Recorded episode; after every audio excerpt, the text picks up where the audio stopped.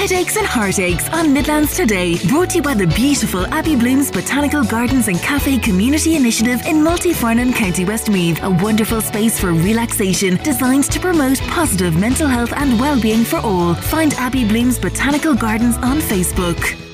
And Rory Hafford is here once again, psychotherapist and author from Fore in County Westmeath, also at Lus na Gréine Family Resource Centre in Longford. Let's get into our first caller, who is Annie in Portlaoise. Annie has started to have panic attacks. And she has been to her doctor, but she doesn't want to go on medication.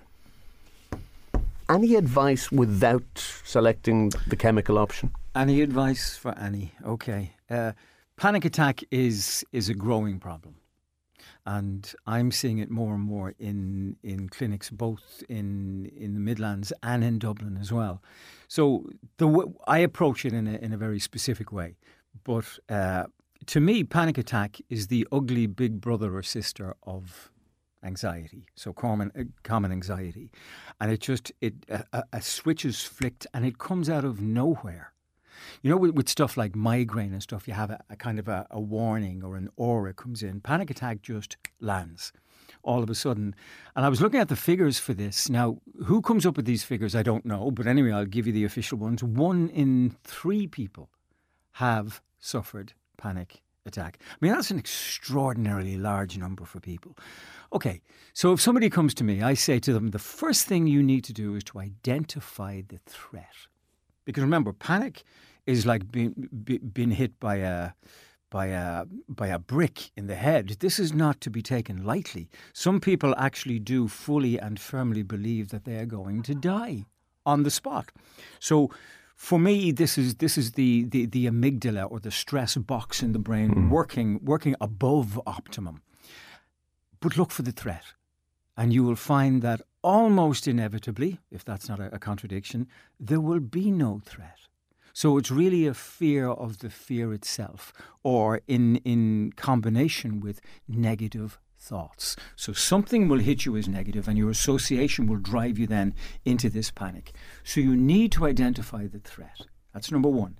Number two, be present. In the present, you are in full control. Panic can often come from learned behavior from the past. So you've been pulled back into the, the past is gone. There is no past, so you have no control. Or being afraid of what may happen in the future. There is no future. There's no tomorrow. There's now. So in the past and in the future, so called, you have no control because it doesn't exist. But in the present, you have full control. And remember, panic to a great degree is a feeling of no control, a lack of control. Mm, can I chime in? Go on. Yes, in the literal sense, you're correct. There is only now but we like to take steps now to protect ourselves in future. Mm. And therefore, we ruminate and contemplate yeah. how to do that. No, I agree. I agree. And the Buddhists actually have a thing for that. They say, being here while getting there. So it doesn't mean that you switch off your mind in relation to one over the other, but think about it from, from a reality point of view, Will. Now is the only moment we have.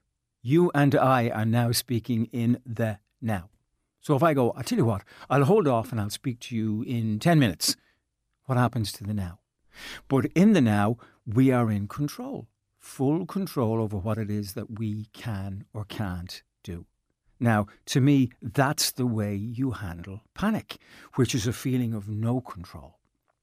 And the third thing that I, I point people people to is a thing called de-reflection. Now, it's a very existential psychological thing, but in it, it's very simple.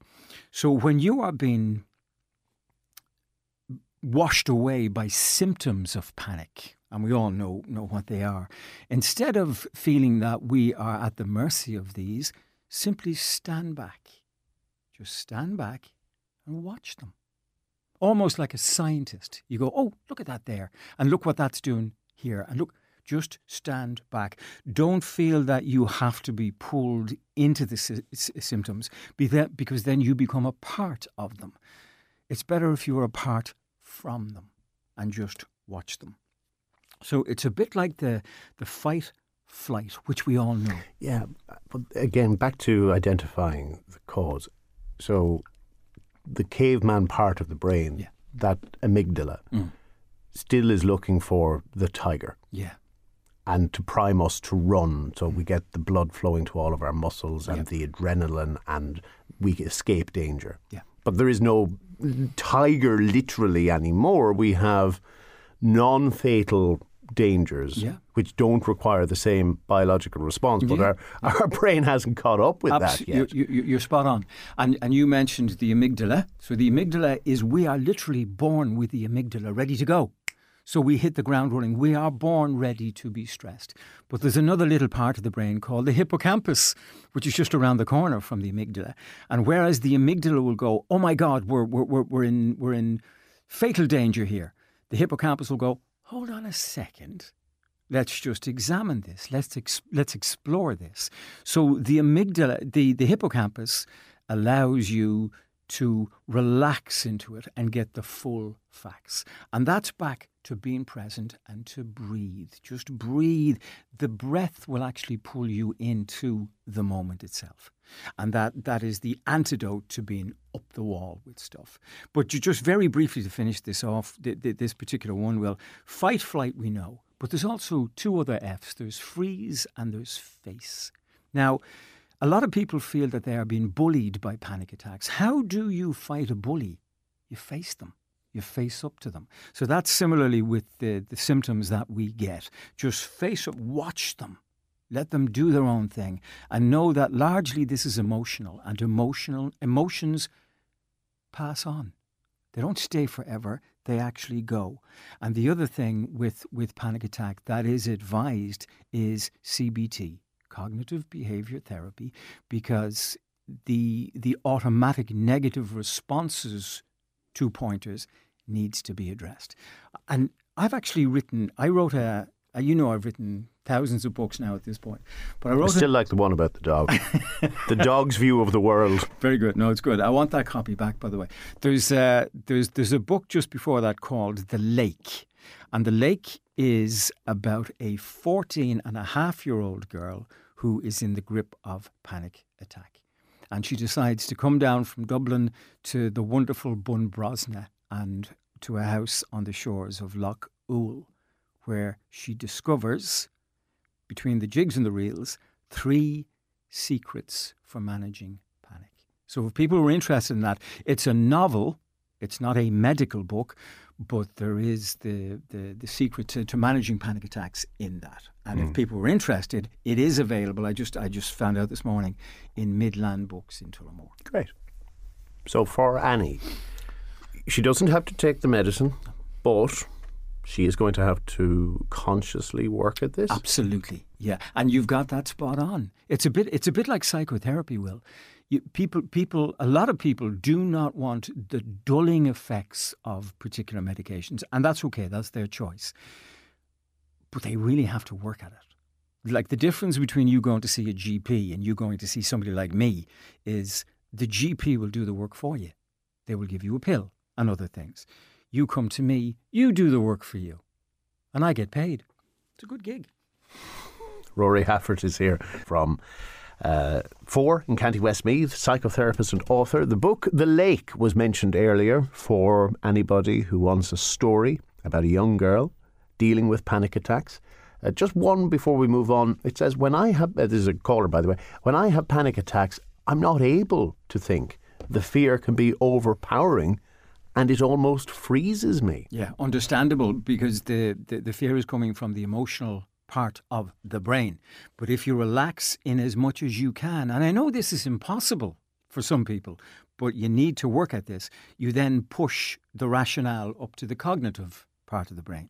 And you can then have the amount of time just to stand back and go, well, well let's identify the threat for real. Breathing helps, of course, as well, trying Oh. to get to that calm space where you can do that. Angela in Westmeath has a 24 year old daughter who has decided to move to Australia. She says she is going for two years.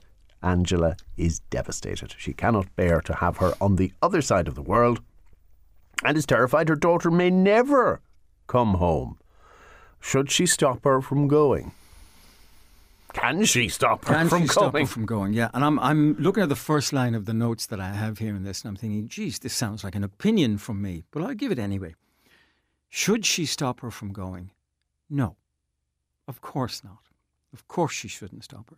This is an adventure that could end up defining her daughter. I mean, this is a new country, a new world. She will be a new way in the world, but it is an adventure. So, and I know, I know where Angela's coming from. I know my son is in Australia. I never see him, but he's having he's having an amazing time there, and he he is growing, maturing, developing. Now, if I had stood in his his way, he wouldn't have got to experience anything of that. If I was to advise Angela on on this, I'd say change the focus or work to change the focus in that you see the positives as opposed to the negatives because her her query is is couched in negative language. Again understandably this is not having to go at Angela at all. This is a, a natural fear of a mother in relation to potential loss. But hmm. look But it's her loss in the sense that there's going to be a void in Angela's life. This excitement, this adventure is all that her daughter will experience, but Angela's probably wondering what will she do without her? Yeah, but would you not want the best for your children? And the best also includes the fact that they can actually get out there into the world and see something new and experience. I mean, it's through the newness that we grow. Mm. You know, it's it's it's stuff growing stale in the brain that stagnates people. So the more you open yourself up to to to new experiences and new thoughts and new feelings, the more you grow and, and go forward. So I'd say try and look at it in, in, a different way. What is her daughter going to get from this? Look at how she will develop. So don't fight this. Flow with it. And the other thing is, yeah, if, if you think about it, she's going from here to the far side of the world. Her daughter's going to keep in contact with her.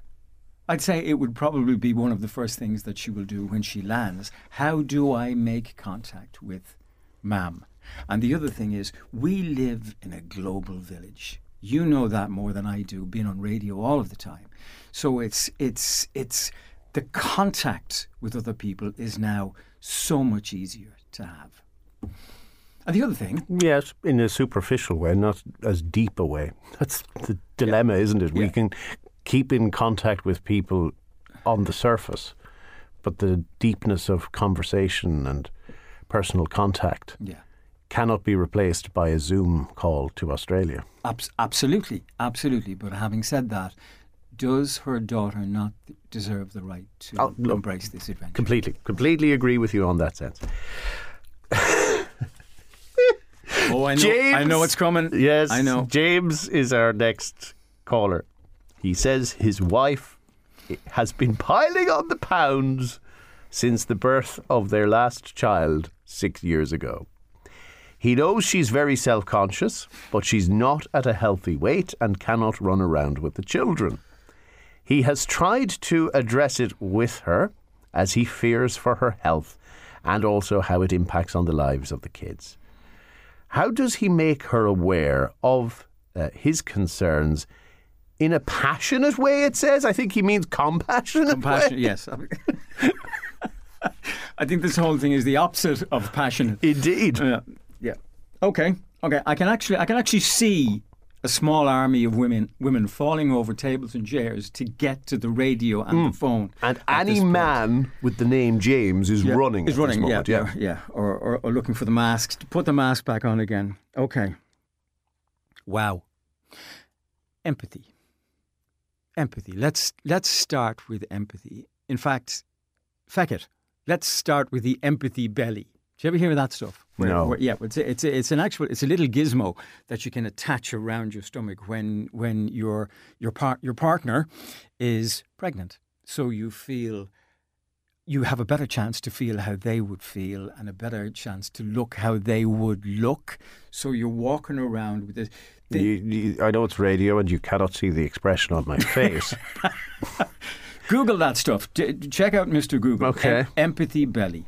I like saying it just because it sounds funny as well. See, see how you. Uh, Does James not realise that when women go through this system, their bodies are literally pulled apart to bits and pieces.